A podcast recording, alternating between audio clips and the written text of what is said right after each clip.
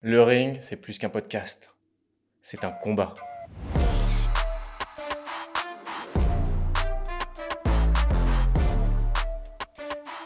Pour lancer le ring, j'ai voulu inviter une personne que je connais depuis plus de 10 ans.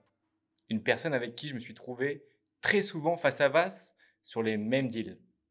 Une personne qui est avant tout mon ami, mais aujourd'hui, je lui ferai pas de cadeau. Je vous présente Henri de Langerie aka Fatal Aristo. ça c'est non Ça va Ariel? Ça va être ma poule? Impeccable. Bon, bah, déjà, je te remercie d'être venu. Euh, tu es le premier sur le podcast et ça va être la guerre ici. ok? Euh, je te propose de commencer par te présenter en moins d'une minute. Après, je t'énonce les règles et on commence directement. Je vais même pas faire une minute. Tu connais ma carrière. J'ai fait 10 ans de direction commerciale dans la tech. Après, j'ai monté Avisio, euh, qui est un groupe de conseils RH où on fait principalement euh, du, de la prestation RH euh, en part-time et du recrutement. on est 85 dans la boutique et on fait partie des, des leaders sur le marché du- de la tech et du digital à Paris et en France. Ok, congrats. Je te rappelle les cinq règles Allez, du ring. ok? Première règle, tu as cinq rounds et chaque round a un thème. Deuxième règle, il n'y a pas de langue de bois ici, mec. on parle cash et on assume ce qu'on dit. La troisième règle, bah, je vais la regarder. ok La troisième règle, il n'y a aucun coup en dessous de la ceinture. On reste pro, notre entre expert, c'est que du gentleman. ok. Heart, you know? Et la dernière règle, c'est que la toute dernière question, c'est toi qui me la poses pour mettre KO. Ça te va? Allez, Drain. On commence par le premier thème, Henri. Les difficultés pour recruter un bon commercial en France. T'es prêt? Allez. Let's go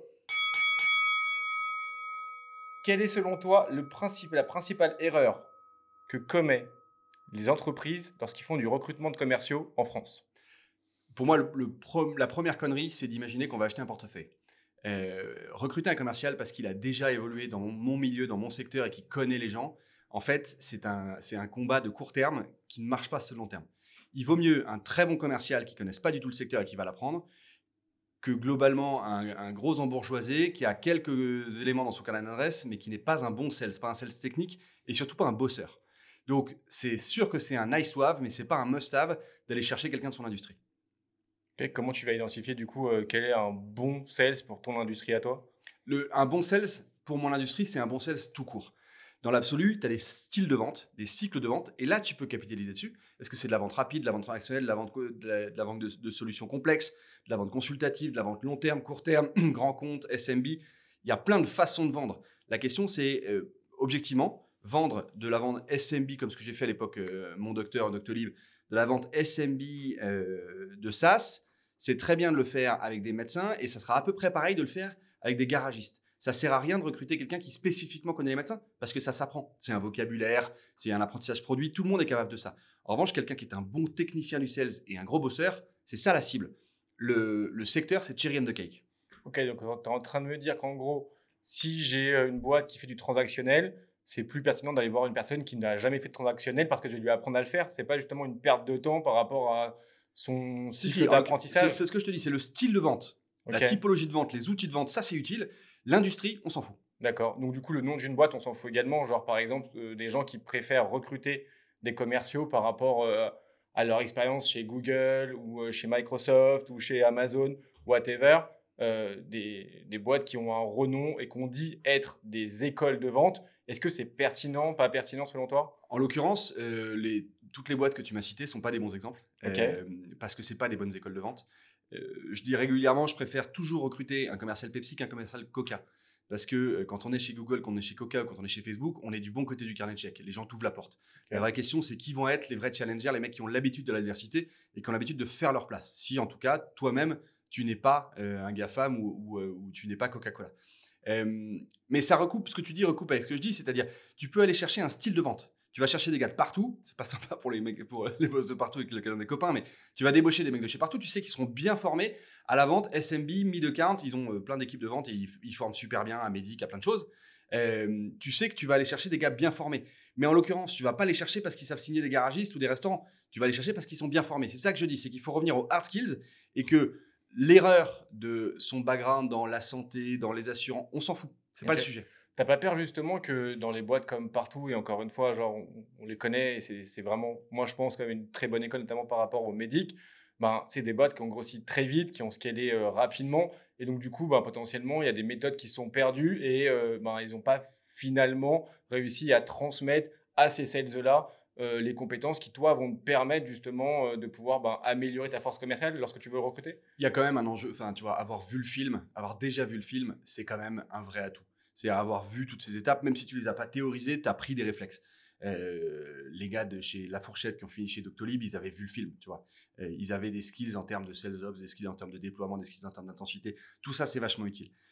On prend des micros exemples nichés dans notre toute petite vie, hein, mais plus largement, euh, il faut aller chercher des gens bien formés, ça, il n'y a pas de sujet, et on sous-estime très largement le hard skill sales.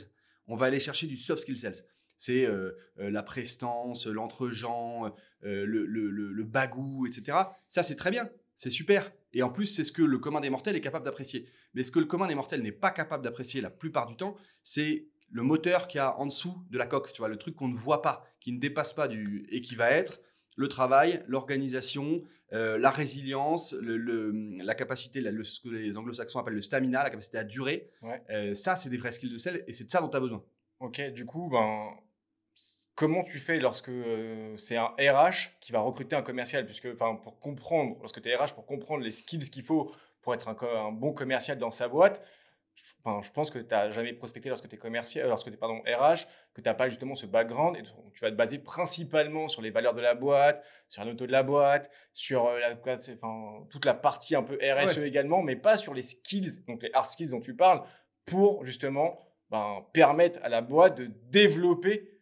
Écoute, je te, je te pardonne parce que tu connais rien en recrutement, mais J'adore c'est- pas les RH qui doivent recruter, c'est les recruteurs. C'est un peu spécifique. Mais euh, ce que les RH, que tu appelles les RH ou au sens large les recruteurs font, c'est éventuellement de l'évaluation de soft skills, de l'évaluation de, cul- de- de- de culture, et c'est vachement important. Ce qu'ils ne savent pas faire, parce qu'ils sont pas euh, Dieu, Dieu sur Terre, c'est évaluer les hard skills sur tous les métiers, euh, DAF, sales, euh, etc. Et donc, il faut se faire aider. Donc, soit se faire aider par une compétence en interne qui va donner, qui va avoir un avis ex- externe, soit se faire aider par une compétence en externe, c'est-à-dire demander à un autre sales d'évaluer un sales. C'est la première idée d'Avisio et je suis sympa de m'amener à faire ma pub sur ce terrain-là. Ça me C'est dérange pas. c'est de faire de l'assessment Ouais. et donc d'aller chercher pour évaluer un mid manager, tu vas chercher un top manager sales qui va un euh, l'évaluer objectivement parce que comme il n'est pas dans la boutique, il va pas se le coltiner tous les jours à la machine à café. Et deux, il va l'évaluer techniquement avec une grille. Et il va en revenir au fait, c'est est-ce que tu sais faire un plan de compte, est-ce que tu sais faire un plan de croissance, comment tu fais ton plan de commissionnement de tes sales, etc. Donc des, des éléments techniques que le RH ne peut pas connaître parce qu'il n'a pas fait tous les métiers. Euh, ça peut être en interne ou ça peut être en externe. Mais effectivement, décorréler les deux et faire en sorte que le soft skill ne rejaillisse pas sur le hard skills, c'est vachement important. Euh, on est souvent bluffé par des grands sales, euh, super charmeurs, euh, super séduisants. Dans l'absolu, il y en a plein qui sont des brels parce qu'ils travaillent pas, parce qu'ils cachent de la poussière sous le tapis, parce qu'ils font pas les bons retours aux produits, parce qu'ils gagnent pas les appels d'offres parce qu'ils sont pas assez rigoureux. Le, le, le sales est un vrai métier technique pour lequel je, je passe mon temps à répéter qu'il y a une valeur ajoutée à taffer, tu vois, à taffer, à être technique, à être outillé. Euh, combien, sur la place de Paris, combien de directeurs commerciaux ne savent pas ce que c'est qu'un sales ops? Combien de directeurs commerciaux ont des CRM qui sont euh, paramétrés à la wall et, et qui, et qui servent à rien? Euh, Combien ne, ne parlent pas avec le marketing et s'engueulent avec le marketing? Tout ça, c'est minable. Ça, ça fait des résultats pourris. Donc du coup, c'est le sales up selon toi qui va justement permettre aux commerciaux de- d'exceller. c'est pas le commercial lui-même qui va déjà commencer. à... je te, je te mets le bordel dans ton plan parce que je suis en train de, de- de- de mélanger plein de choses, mais dans l'absolu, T'inquiète, c'est géré. Hein, t'en fais pas. C'est très gentil de prendre. Ouais, c'est- y a pas de- le fond de ce que je dis, c'est que la technicité sales en France n'est pas suffisante. On se, on s'appuie trop sur le soft et pas assez sur le hard. Et dans le hard, il y a plein de savoir-faire. Je te donne un exemple simple. Alors, je sais plus si mes chiffres valent toujours, mais je crois qu'ils ont 4 ou 5 ans. Euh, en France, le budget euh, sales tech, sales outillage par commerciaux moyen, c'était en dessous de 200 euros. Ok. Aux États-Unis, c'est au-dessus de 1500 dollars. Le- Après, c'est pas. Après, c'est pas les mêmes softs. C'est pas, pas les plus mêmes les mêmes softs, prix mais par je- rapport. le euh, niveau de focus. Ouais. euh, mis sur l'outillage, l'efficacité, les armes que tu as dans ton carquois, enfin les flèches que tu as dans ton Mhm. carquois, euh, l'aide, le sales enablement, etc. En France, c'est ridicule par rapport aux US. Alors, il y a très probablement une convergence Euh, et- et- C'est en train d'arriver et on se rend compte aussi que beaucoup de sales, justement, se cachent derrière ces outils pour pas prospecter, ouais. pour justement pour, euh, pour dire oui, c'est pas de ma faute, c'est de la faute du market, c'est pas de ma faute, c'est de la faute du marché, c'est pas de ma faute, c'est de la faute du client, c'est de la faute du sales ops qui a pas, re- qui a Bien pas remonté l'info, c'est la faute de mon manager. Du coup, en fait, ça, c'est encore une erreur de recrutement. On en Euh, reparlera et sur, mais- euh, sur, sur comment est-ce qu'on sort les mauvais. Euh, mais sur sélectionner les bons, vraiment, j'en reviens à la méthode, à la technique. Est-ce que le mec sait vendre? Et vendre, c'est de la technique et c'est pas que de la posture. Ok, donc du coup, euh, pour finir cette question-là, toi, si tu fais rentrer justement une personne qui vient ACC et particulièrement soit une personne en interne dans ta boîte qui est déjà en fait dans le game, qui est déjà en fait tous les jours sur le terrain et qui sait vendre, vient ACC le candidat pour dire oui ou non. C'est pas trop le donner de responsabilité à cette personne-là. Elle va pas se sentir un peu. euh, Non, parce que précisément, c'est pas lui qui a le choix de recrutement. C'est lui qui est censé venir éclairer de son expertise la partie métier.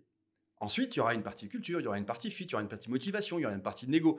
Euh, dans, un, dans un processus de recrutement, il y a plusieurs intervenants. Chacun doit se responsabiliser sur une des parties de l'intervention. Chacun doit essayer de ne pas amener ses propres biais au suivant dans la chaîne. Et à la fin, il y a un comité de recrutement qui se rassemble et qui va prendre une décision avec l'éclairage de tout le monde. Ça fait beaucoup hein, pour un SDR quand même. hein. Il en suffit de deux. tu vois, deux, un qui fait le soft, un qui fait le hard, si c'est que pour un SDR. Et quand il s'agira du VP Sales, on en fera 8. Je suis d'accord avec toi. Dernière question par rapport à ce premier round.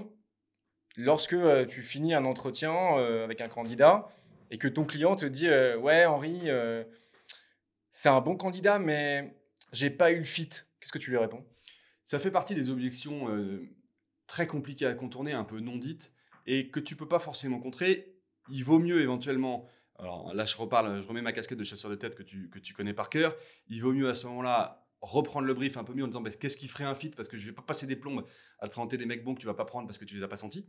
Et puis c'est aussi souvent une façon de dire ok, t'as pas eu le fit, tu me décris pourquoi c'est pas le fit, et on recommence pas comme ça parce que tu as fait perdre du temps à tout le monde. Est-ce qu'il n'y a pas un problème au niveau de la scorecard, justement Si justement ça répond à la scorecard et qu'il y a toutes les compétences euh, du candidat pour répondre au poste, est-ce que justement on se, on se retrouve pas Moi, je me suis aperçu de beaucoup de ça dans ma dernière expérience, que euh, le recrutement se faisait sur un fit ou pas de fit avec soit le CEO, soit le VP Sales, et que finalement, ben, si c'est un sales qui euh, a l'air bien sympathique, avec qui je m'entends, ou qui a du répondant, ou qui me dit, ben moi, si je rentre pas par la porte, je rentrerai par la, la cheminée, alors oui, c'est un bon sales, et donc je vais le recruter. Je, je trouve qu'il y a beaucoup de feeling comme ça, et, et rien qui est concret par rapport à la data. Et en fait, ça n'est, quoi? ça n'est Ouais. que de la flemme. hein. Euh, mais on a, vache- on a énormément de mal, et moi le premier, quand on a eu soit 5 minutes agréables, soit 5 minutes désagréables dans un entretien, à pas avoir pris sa décision.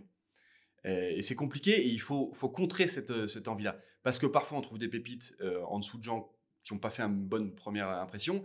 Et en particulier avec les sales, qui la plupart du temps sont ceux qui savent le mieux se vendre, par définition, c'est rare qu'on passe 5 mauvaises minutes avec un sales. Si le mec est un peu séduisant et un peu il sait ce que tu as envie d'entendre, il sait quelles sont les réponses qui sont attendues. Et donc c'est compliqué. Et donc il faut le faire rentrer dans une machine dans laquelle il ne pourra pas se cacher. Je, prends souvent un exemple qui est très parlant. Imagine un juriste. Tu veux recruter un directeur juridique pour ta boîte. Si le mec te parle du code civil, en trois minutes, il t'a perdu. Euh, il a mis deux mots en latin, il t'a perdu. En revanche, tu lui mets un monstre du barreau en face, il peut dire tous les mots en latin qu'il veut, il sera compris, et assez vite, il sera éventé si c'est une pipe. T'as pas peur que ce soit un qui pissera le plus loin si tu mets un sales en face avec euh, justement combat de coq ou ça peut potentiellement être justement un so- soit un argument soit un désargument pour l'embaucher? Non, alors les, pour le coup, je suis assez euh, euh, cash là-dessus. Euh, les commerciaux adorent parler entre, tu vois, parler boutique euh, et avoir en face quelqu'un qui les comprend, qui va les challenger un peu. Ça va être probablement le meilleur entretien de tout le process parce qu'effectivement, on va parler réalité, on va pas partir sur des préjugés ou des prérequis. si, ah, comment, euh, enfin, tu vois, pardon, je vais, dire, je vais dire des trucs que je devrais pas dire. Euh, Tu, eh, alors et juste, à tu dois l'inverse- tout dire, il n'y a pas de langue de bois Ouais. donc tu peux tout dire ici. oui, mais si ma maman regarde. D'accord. Euh, et à l'inverse, euh, donc le candidat souvent vit des super expériences et c'est très intéressant pour lui. Et à l'inverse, l'expert, pour lui, c'est ça le muscle dans son propre recrutement parce que ça lui permet de toucher du doigt le fait que séparer le soft et le hard, ça donne un éclairage complètement différent à la décision. Ok, dernière euh, question, qu'est-ce que tu donnerais toi comme euh, conseil à des recruteurs pour recruter des commerciaux, en tout cas les meilleurs commerciaux? En un seul, Euh, un seul point. Soyez transparent avec eux. Ok, cool, merci. Tu t'es changé, je vois que tu commences à avoir chaud, ça commence à monter, l'adrénaline, tout ça. Tu me donnes chaud, grand fou. J'adore ça. Deuxième round, t'es chaud? T'es prêt? Bah, tu vois. Parfait. On va parler rémunération. Un sujet qui peut fâcher. Hmm? Première question, pour ou contre le variable pour un sales? Je suis évidemment pour, et en même temps, euh, je me suis déjà fait convaincre du contraire. Euh, Alors juste, tu peux pas être pour et contre. ou Dans, Non, quelles- je suis- dans je quelles suis- conditions en fait, je suis intellectuellement très ouvert sur le sujet. Euh, je, comme sur beaucoup de sujets d'innovation de management, je crois beaucoup, je suis un peu un réac, hein, donc je crois beaucoup à la sagesse du passé. Tu vois, il y a, il y, a, il y a- il y a 300 ou 400 ans de, de vécu d'un monde capitaliste normal, euh, où l'organisation de l'entreprise, les pratiques managériales, les pratiques de rémunération sont pour la plupart issues d'une certaine sagesse et d'une certaine quantité d'observation qu'on ne peut pas balayer du revers de la main. Et pour autant, je suis toujours curieux des innovations. Parfois, je suis curieux, un peu malsain, en disant j'espère qu'il va se planter pour, euh, pour prouver que j'avais raison de ne pas changer. Euh, mais tu vois, j'ai eu une longue conversation avec Gilles Sadger de Lucas, Ouais, je vois très bien. qui m'a convaincu sur plein de points que c'était pas nécessaire. Ouais, j'avais eu une discussion avec Marie Imbert euh, une fois, effectivement, Mhm. là-dessus, Lambert, pardon. Euh, intéressant, mais est-ce que euh, ça va pas justement directement piquer l'ADN même du commercial? Est-ce qu'on peut avoir deux typologies de commerciaux? Est-ce que justement il n'y a pas un train à deux vitesses? Enfin, est-ce qu'on le considère vraiment comme des commerciaux? Est-ce qu'un commercial, c'est pas quelqu'un qui a un variable et qui veut aller chercher son variable. Ou la définition, aujourd'hui, a changé? Alors, c'est différent parce que c'est ma boîte, mais aujourd'hui, je suis le commercial numéro un de ma boîte. Bravo. Euh, je suis presque le seul. Euh, et ma rémunération, enfin, tu vois, j'ai pas de variable. Ma rému- enfin, le- le- la raison pour laquelle je me, j'en mets toujours un petit peu plus pour aller chercher plus, c'est plutôt qu'il y a des gens qui me regardent, il y a des gens qui me font confiance, il y a des gens qui ont besoin de moi euh, pour remplir leur pipe, etc. Euh, donc peut-être qu'il y a d'autres moteurs, tu vois, des moteurs d'utilité sociale, des moteurs de communauté d'entreprise. De fait, chez moi, il y a du variable. Ok. Donc, euh, du coup, toi, lorsqu'il y a un client qui vient te, te voir pour te dire je dois recruter un commercial, Oui, comment je fais son fixe, comment je fais son variable, est-ce que je mets un variable Ton conseil, c'est quoi? Je recommande toujours du variable. Euh, je recommande un variable. euh, je recommande souvent plusieurs zones de variables, un variable de court terme, un variable de long terme. Euh, je suis pas très à l'aise avec les variables d'équipe. C'est pas quelque chose qui m'excite et je trouve que c'est souvent quelque chose d'assez malsain. On en reparlera probablement. Pour le coup, Lucas l'a fait.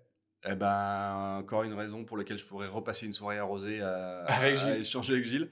Euh, donc, je recommande toujours. Après, je recommande une certaine intensité de variables plus ou moins forte par rapport au fixe dans le temps, dans, la, dans le ramp-up et selon la typologie de vente. Ok. Qu'est-ce que tu penses euh, du package de la majorité des commerciaux aujourd'hui, c'est-à-dire un fixe qui est supérieur à plus de 50% sur la totalité du package C'est-à-dire généralement. Avec le ton que tu prends, on se doute un peu de, de quelle est ta position moi, sur ma sujet. position, elle est claire là-dessus. Mais la tienne, c'est quoi?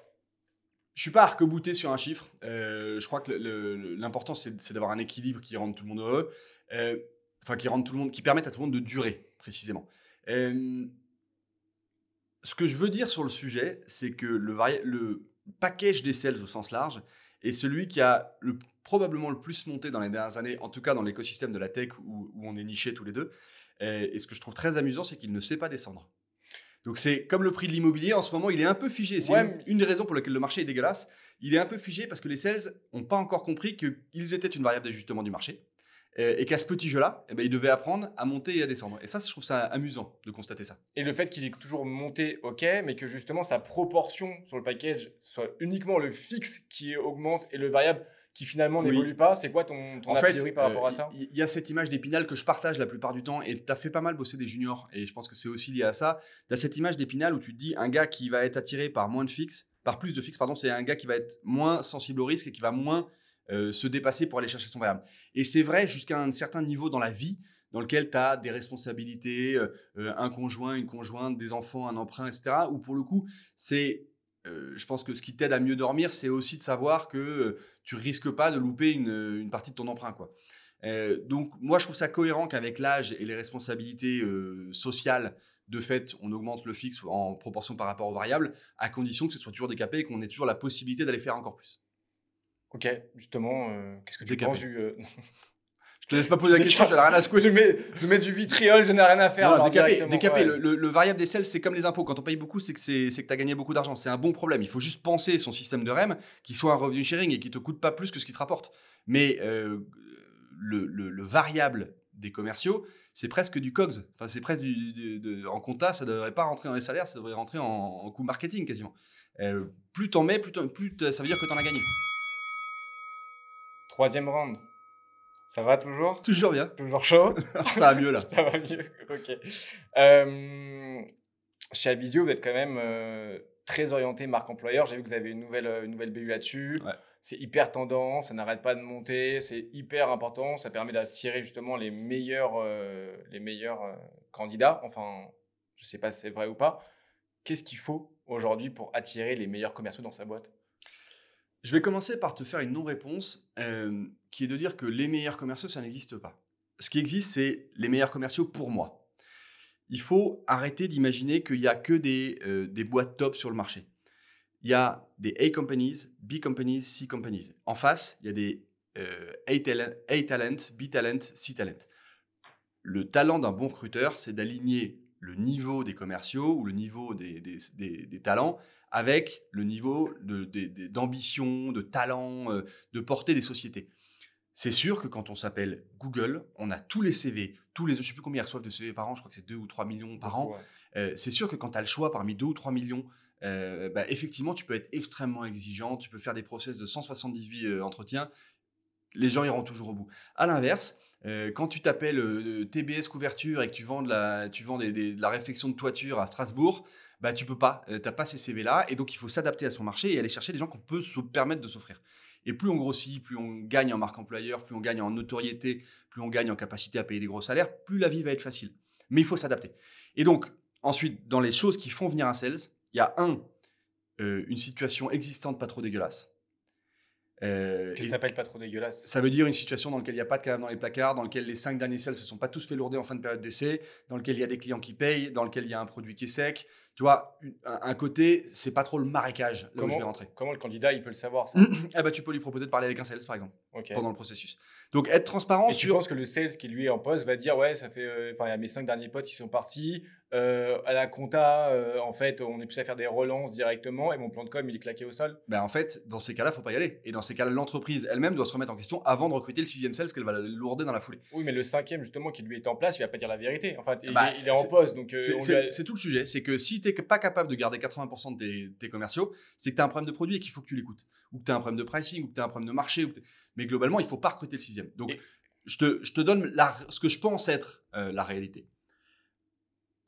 Ensuite, donc, il faut être très transparent sur la réalité des- du challenge et dire ça c'est difficile, ça c'est facile, là où on est bon, voilà le niveau d'outillage, est-ce qu'il y a un CRM, est-ce que tu auras des leads, est-ce que tu n'auras pas de leads, et pas juste vous aimez le challenge, venez chez nous. Le challenge, ça veut rien dire. Aller chercher toujours plus de business, ça c'est un challenge. Euh, se relever les manches pour vendre un produit invendable, ce que ma chère mère appelait des cercueils à deux places, euh, ça sert à rien. Enfin, c'est du suicide et ça va mal se passer. j'adore euh, j'adore Les cercueils à deux places J'adore. C'est- niche. Ouais, Ça mal. se vend pas beaucoup. ok Euh, beaucoup justement euh, Et alors, euh, oui, pardon, pardon. Je, je te- je complète mon truc. Donc, tu as la transparence et la vérité sur la nature du challenge. Ça, Ok. c'est- ça, c'est comme ça qu'on fait vraiment venir des commerciaux. Le deuxième, c'est est-ce que je vais apprendre quelque chose?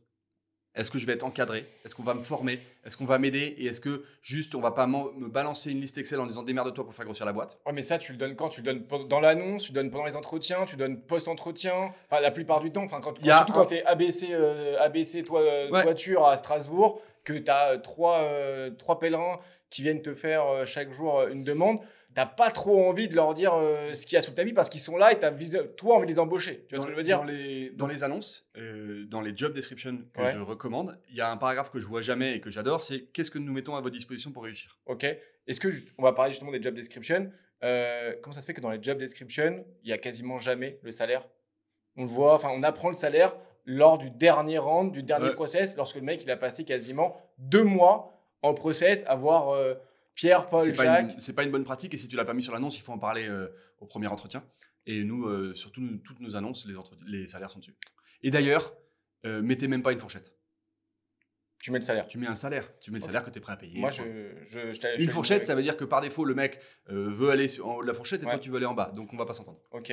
Qu'est-ce que tu penses euh, des sales en TT ou en full remote? T'as vu le ou comme ça? Genre, je crois que j'ai aussi mon avis sur la question. Ouais, je, moi, je suis un vieux réac du sujet. J'aime pas ça. euh, je, suis- je suis un pragmatique du télétravail, c'est-à-dire que notamment les. je, crois qu'on on a besoin d'un certain équilibre et qu'on on peut se permettre une certaine souplesse, que les outils ont permis qu'aujourd'hui les gens travaillent de chez eux et en étant à peu près efficaces. Mais sur le long terme, sur le niveau d'énergie, sur le niveau d'apprentissage partagé, etc., euh, pour moi, ça, ça, ça tombe dans, le, dans le, la même bassine que euh, mes, mes consultants qui font des calls dans les box. Ça me rend dingue. Les calls, ça se fait dans l'open space parce que ça met de l'énergie, parce qu'on s'entend, parce qu'on répète les punchlines de l'autre, euh, parce que les bonnes pratiques s'entendent, parce que soudain, quelqu'un qui pitche mal, et ça fait trois fois qu'il pitche mal, on va pouvoir le corriger. Euh, et, moi, je suis très favorable à ça. Pour autant, je suis pas un ayatollah absolu du, du- de pas de télétravail. Et chez moi, il y a du télétravail, un petit peu, euh, mais pas en période d'essai. Et, et à un niveau raisonnable qui est à hauteur de un jour, parfois deux jours par semaine, mais c'est vraiment le bout du monde. Ok. Pour un top je vais me perf- faire insulter dans les commentaires. Mais pas du tout, tout le monde t'aime et, et je n'ai pas de problème avec ça. Euh, pour un top performer, le bien-être au travail, c'est l'ambition des gains petits. T'en penses quoi? Je savais pas que tu savais lire, toi. Ouais. Le la philo, hein, ça c'est la philo. ça. Le bien-être au travail, c'est l'ambition des gains petits. Alors, euh, là, pour le coup, moi, je vais faire de la philo et je vais faire un peu plus le RH. Euh, je crois pas au bien-être au travail. Euh, et de la même manière, je ne crois pas à la séparation de la vie pro et de la vie perso. Euh, je crois que Tu la- vas te faire beaucoup d'amis. Ouais, non, mais le, le- intellectuellement, l'idée du Chinese wall entre la vie pro et la vie perso Ouais. est une connerie. Parce que on laisse pas ses problèmes à la maison et on laisse pas ses problèmes au travail. Si ça va pas à la maison, parce que euh, pour plein de raisons, euh, je serai pas performant au travail et inversement. Et donc, on a la, la- la nécessité d'être la même personne avant et après la sortie du métro. Et pour ça, c'est aussi la responsabilité d'un chef d'entreprise d'être capable de, de mettre un contexte global dans lequel les gens sont bien. Si tu as des galères à la maison, bah, on va, c'est normal qu'on te mette un peu moins de pression au boulot, qu'on te mette, qu'on t'expose un peu moins, qu'on t'aide un peu plus. À l'inverse, euh, si tu as des galères au boulot, euh, bah, c'est normal que ta femme euh, soit un peu moins relou avec toi ce week-end parce que tu sais que tu t'es fait taper toute la semaine. Tu vois, il y, a des- il y a des trucs comme ça de, de compréhension un peu holistique du salarié qui, moi, me tiennent relativement à cœur. Ok. Mais j'ai toujours pas compris ta phrase. hein. Si. Pour un top performer, est-ce que le bien-être au travail, c'est pas l'ambition des gains petits En gros, Ah, si c'est l'ambition numéro un, oui, je suis d'accord. On la passera celle-là. Après, on avait dit pas de langue de bois. Hein. Round numéro 4, Henri. Ça passe vite. Ouais, ouais, on commence à avoir des cocards, on commence à être couché à droite à gauche, les jambes sont, les jambes sont lourdes, les bras euh, sont, sont lourds aussi, et on se remet en garde. Ma question est très simple. Qu'est-ce qui manque selon toi dans l'onboarding d'un commercial pour qu'il soit plus performant les six premiers mois? Alors déjà, six mois, c'est trop pour un onboarding. Sauf à ce que le cycle de vente soit très long. Euh, Qu'est-ce qui manque En général, la question est compliquée. Souvent, ce qui manque, c'est de passer vraiment du temps au produit. Euh, si on part du principe que tu vends un produit ou un service qui, qui nécessite une compréhension un peu fine, euh, souvent dans les éléments d'inefficacité, il y a une incompréhension non pas entre le market et le sales, mais Mhm. entre le produit et le sales. Et c'est un peu une, une de mes bat- un de mes chevaux de bataille que les commerciaux aient véritablement compris quelles étaient les contraintes du produit. C'est-à-dire pourquoi est-ce que c'est long de shipper des, de shipper des fonctionnalités, pourquoi est-ce qu'il y a des bugs, comment est-ce qu'on gère les bugs, euh, qu'est-ce qu'on est capable de promettre en termes de SLA, qu'est-ce qu'on n'est pas capable de promettre? Donc ça, c'est un, un élément important de, de véritablement créer du lien entre le product manager et le sales. Et ça, c'est, euh, je dirais que c'est quelque chose de, de fort parce qu'il faut être capable de bien vendre son produit, de bien connaître son produit. Est-ce que tu as l'impression qu'il y a une formation qui est donnée pendant l'onboarding? Ça dépend des boîtes. Il y a des boîtes qui font ça très bien, évidemment. Et évidemment, il y a des vilains petits canards. Euh, mais oui, toute la partie de vie ma vie, de prendre du temps pour comprendre les métiers, mais aussi comprendre, tu vois, les problématiques du service client. Est-ce que pourquoi est-ce que le service client est lent? Pourquoi est-ce que le service client galère? Pourquoi est-ce que le service client au contraire est très performant et donc il faut le vendre parce qu'il est meilleur que la concurrence? Euh, La compréhension des métiers qui vont participer à la réussite de la vente, pour, pour moi, je pense que c'est un truc important. Moi, j'ai vu beaucoup en fait de boîtes où dans les onboarding, en fait, euh, ben, tu devais euh, potentiellement être soit dans le grand bain par rapport à tes calls ou par rapport au pitch, par rapport à tout ça, et qu'il n'y avait pas de formation régulière, tu vois, par rapport à cet axe d'amélioration pour pouvoir justement te permettre de bien enregistrer, de bien mettre en application. Et c'était, ben, c'est quoi, mets-toi à côté d'Henri là-bas, euh, écoute-le, et, et ensuite vas-y et fais-nous un feedback plus tard. Pour avoir un bon onboarding, il faut un bon management et le management commercial régulièrement, je- je- j'essaie de pas trop faire de généralité, même si c'est un peu le thème, mais régulièrement manque de temps accordé à l'encadrement et à la formation. Euh, et c'est ce temps-là qui est nécessaire. C'est aussi ce temps-là, le temps perçu par le commercial. Je pense à une, idée assez simple. Euh, souvent, dès le début, on attend quelque chose du commercial en termes de delivery, des signatures rapides, etc. Ne serait-ce que apprendre dans les mois de ramp-up à décliner les objectifs, non pas sur de l'output, mais sur de l'input, déjà, ça, enlève une tension très forte. Je t'attends sur de l'apprentissage, premier mois. Deuxième mois, je t'attends sur une qualité de pitch. Troisième mois, je t'attends sur un nombre de rendez-vous pris d'abord, un nombre de calls faits, puis un nombre de rendez-vous, euh, de deuxième rendez-vous. Et accompagner le ramp-up avec des objectifs qui sont cohérents avec le ramp-up. Ok, mais entre en fait les différents objectifs, il n'y a pas de lien en fait. Tu vois ce que je veux dire Bien sûr que si, il y a du bah, lien Moi, entre je les... vois pas de formation, c'est-à-dire que les feuilles. Bien sûr, il y a de la formation, mais je veux dire, il y a du lien mécanique entre l'input et l'output. Oui, bien sûr. Et en fait, plus t'en fais, plus t'en gagnes. Ça, c'est on sera, on tombera d'accord là-dessus. Plus tu bosses, plus Bien tu sûr, de oui, deals. oui, ça. Mais, Elle doit euh, des grands noms. mais savoir dire à un commercial en formation, je suis content de toi, même si tu n'as toujours pas fait ton premier deal, mais tu as fait le bon nombre de rendez-vous, tu as fait le bon nombre de calls, tu as fait le bon nombre de R2. Ça, c'est ça déjà, c'est le mettre dans une situation de confiance. Et le feedback par rapport à quel call tu aurais pu améliorer, et comment, pourquoi, et on y est toujours. Mais on y est toujours. Et ça, tu, Enfin, je le vois pas. enfin, on y est toujours. On, est, on est dans le même sujet. Et tu poseras la question. Enfin, je, je connais le nom du deuxième invité. Quoi?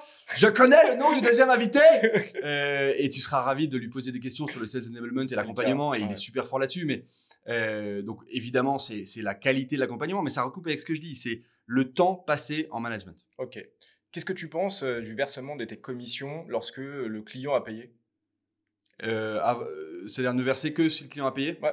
Ouais, je trouve que c'est assez sain. Euh, nous, on le, on le fait pas. Et on est probablement pas assez exigeant Pourquoi là-dessus. tu penses que c'est Euh, parce que, que le sales participe au fait d'aller chercher aussi les mauvaises nouvelles. En fait, je dis régulièrement, euh, tu as des métiers de bonnes nouvelles et des métiers de mauvaises nouvelles.